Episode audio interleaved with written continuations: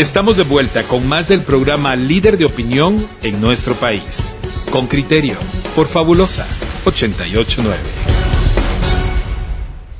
Muy bien, escuchemos la nota de don Henry Bean para presentarles el tema del que vamos a hablar ahora. El informe de Henry Bean, reportero con criterio. El jueves de la semana pasada, la Embajada de los Estados Unidos celebró en su sede el Día de la Independencia de la Unión Americana del 4 de julio. A la actividad fueron invitados, como suele ser, líderes relevantes de la vida nacional, incluidos los dos candidatos presidenciales que pasaron al balotaje. En la velada, un personaje destacaba, Alfonso Portillo, expresidente de Guatemala condenado confeso por lavado de dinero en una corte estadounidense en 2014. Carmen Aida Ibarra, directora del Movimiento Pro Justicia, una de las invitadas a esa reunión. El gran comentario de esa noche fue la presencia de, del expresidente Portillo, porque todo el mundo pensaría que ese tipo de personajes que cumplieron una condena por lavado de dinero en Estados Unidos, pues no sería nunca visto en una actividad de, la embajada. Este reportero habló con el exmandatario y aunque afirma que es la primera vez que Estados Unidos lo invita a una celebración de su independencia, asegura que desde hace una década tiene buenas relaciones con los embajadores. Esto no es, eh, no es nuevo, Henry, ya data de la elección pasada, la elección antepasada. Yo consulté con la sección política de la embajada, con algunos de sus miembros, el perfil de uno de los candidatos que íbamos a proponer en el partido Bienestar, constituimos el partido Bienestar y también con el partido todo. Yo siempre consulté con gente de la embajada, sobre todo en la elección política, para no cometer los errores de poner candidatos cuestionados y con una vida poco transparente. Entonces siempre, siempre me atendieron con mucha decencia, con, mucha, mucho respeto. Aunque no revela nombres, dice que desistió de ciertas candidaturas por recomendaciones de Estados Unidos. Muchas candidaturas fueron desechadas, a muchos candidatos no los acompañé en su campaña, precisamente porque ellos tenían sus dudas en el comportamiento y la vida personal de esos candidatos y de sus compromisos. Y yo hice caso porque sabía que corría el riesgo el partido. Fue, fueron muy buenas, muy cordiales. Y, es común, eh, expresidente, que digamos eh, se tengan que hacer estas consultas, ¿la hacen todos los partidos políticos o cómo funciona? Digamos, hay que pedir el cierto aval entonces de Estados Unidos. Sí, no, pero tú sabes que Estados Unidos tiene un sistema de inteligencia y de información muy muy moderno. Y yo creo que no solo lo hice yo, lo ha dicho muchas gentes. Y, han sido muy explícitos y claros en explicarnos cuando hay riesgo y cuando no hay riesgo. Cuando le preguntamos a Portillo si la condena moral es para siempre, refleja cierto sentimiento. Hay una gran diferencia en cómo me ha tratado mi propio país y cómo me ha tratado el país que me condenó en el pasado. El país que me condenó en el pasado ha no olvidado, pero ha hecho a un lado las cuestiones de carácter judicial y me invita como un líder político. Ellos consideran importante tener una, mantener una buena relación. En cambio, mi propio país me ha negado tres veces inscribirme a diputado. La condena moral es eterna en Guatemala, en Estados Unidos no. La directora del movimiento Pro Justicia señala que es un debate que se debe poner sobre la mesa. Debe ser eterna la condena moral también pesa el hecho de que él haya aceptado el haber matado a dos personas en México. Es muy complicado también cuando uno analiza su gobierno y cómo él, él avaló todo lo del el jueves negro y el viernes de luto a cargo del FRG. Sea, él no solamente lavó el dinero que le dieron los taiwaneses en bancos del sistema de Estados Unidos. Yo les reconozco Alfonso Portillo que sí tiene un gran liberal, es un buen académico, que es inteligente y astuto, pero sí, se vino a encontrar con una sociedad conservadora. Ya no se trata de, de la rehabilitación objetiva de la que se puede hablar a partir de que él deja el sistema penitenciario en Estados Unidos. Allá es otra cultura, es otro concepto. Ante ese letargo, Portillo dice que ya no insistirá en buscar un cargo de elección popular. El exmandatario cumplirá 72 años y se dedicará a la formación de políticos. Pero hay una pregunta que no puede dejar de responder. ¿Y la visa? Creo que hay grandes posibilidades y no sabemos si en el futuro pueden necesitar solicitar la visa, pero creo que las puertas están abiertas, Henry. Como anécdota, cuenta que en la celebración pudo saludar y limar asperezas con algunas personas, entre ellos el empresario Dionisio Gutiérrez. Me dijo Dionisio, nos volvimos viejos y no resolvimos nada, Alfonso. Sí le dije, hemos pasado mucho tiempo peleando, pero creo que todavía podemos hacer algo en los pocos años que nos queda de vida. Te tomo la palabra, me dijo, hablemos. Alfonso Portillo fue condenado a 70 meses de prisión en Estados Unidos. En Guatemala fue absuelto, pero a la fecha en ciertos espacios carga con la condena moral. Henry Bean, Radio con Criterio. Muy bien, vista la nota de Henry Bean, vamos a hablar con David Sapp. Él es abogado en Nueva York. David, buenos días, ¿cómo está? Bien, buenos días. ¿Me oyes? Sí, sí, perfectamente. Eh, David, la primera, la primera que yo no entiendo. Un individuo que confiesa dos crímenes, un individuo condenado por lavado de dinero en Estados Unidos, un individuo que entra a territorio norteamericano, como es la embajada sin tener visa, y que es recibido por el embajador de los Estados Unidos. La pregunta es, ¿Se equivoca Estados Unidos en su política exterior y mete la pata de una manera brutal?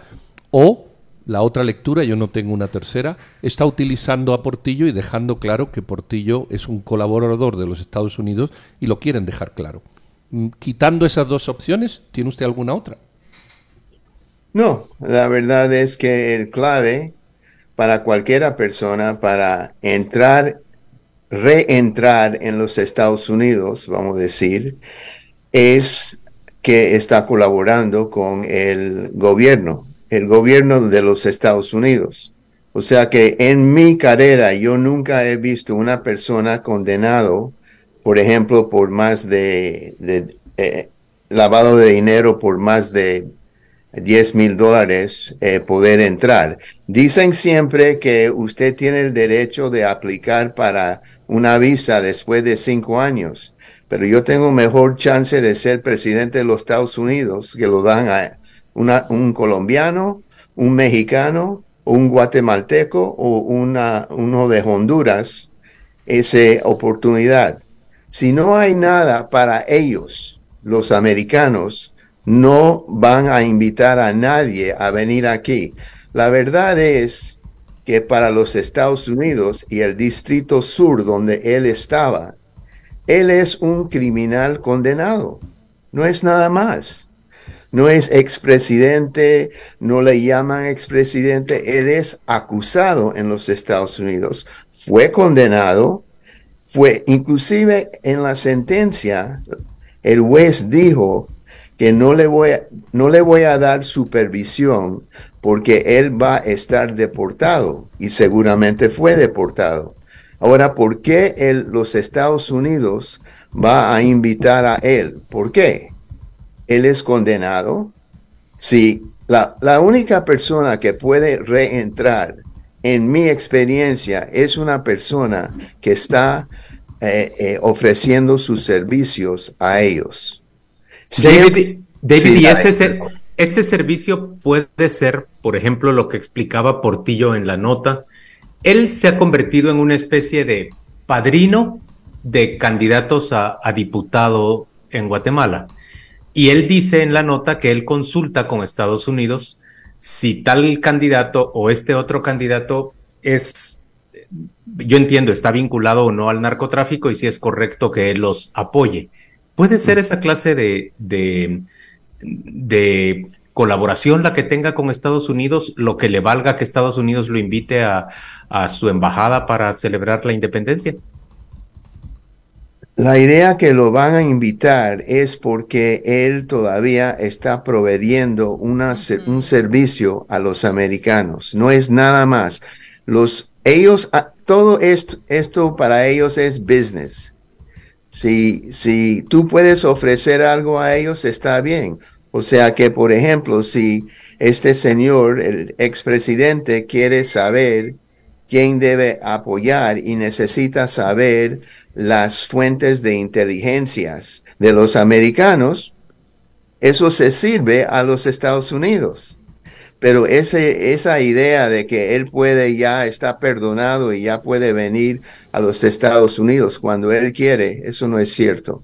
O sea, en mi experiencia, ¿por qué van a dejar a un condenado, un bandido condenado? Es, fue condenado de 70 meses y si no fuese por algo que él hizo para ayudarlos y también tener un gran juez, que él sí tenía un gran juez, um, él hubiera cogido mucho más grande la, penalidad.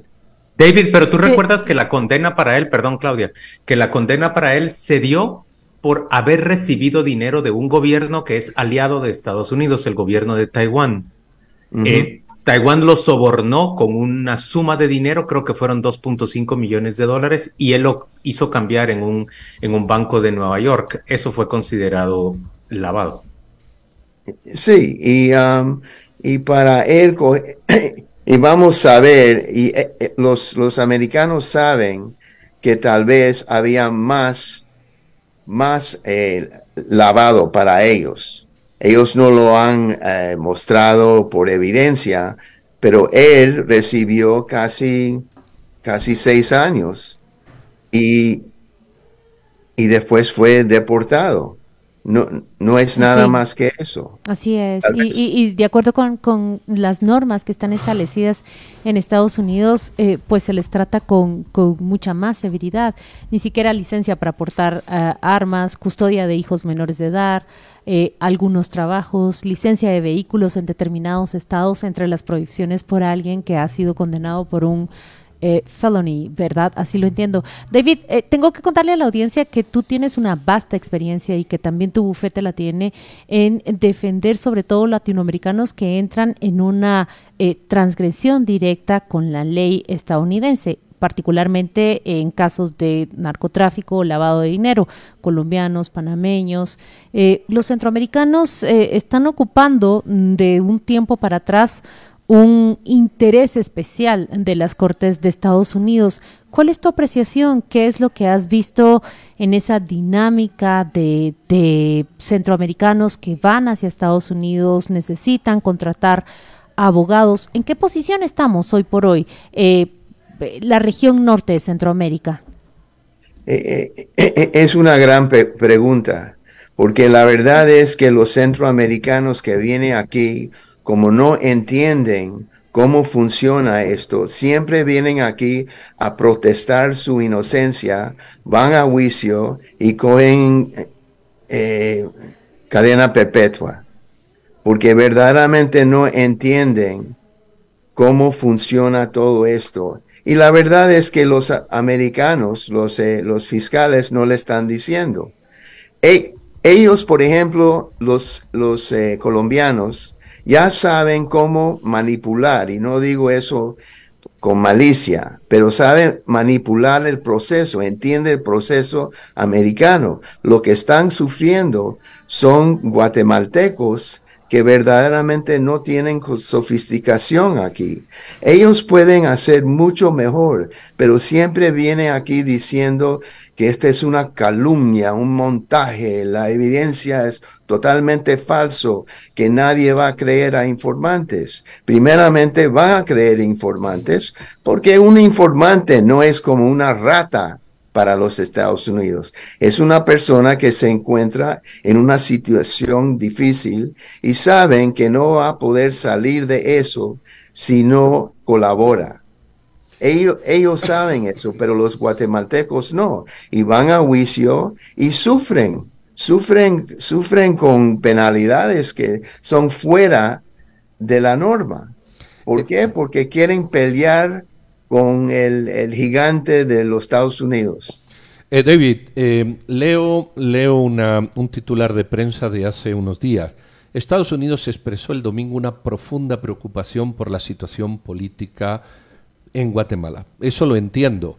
Lo que no entiendo es que Estados Unidos se preocupe por la situación política y aparte del establishment, que es el señor Portillo, de que esta situación política esté como esté, sea el desastre que los norteamericanos o algunos norteamericanos dicen, terminen invitándolo a tomar un vino en la embajada.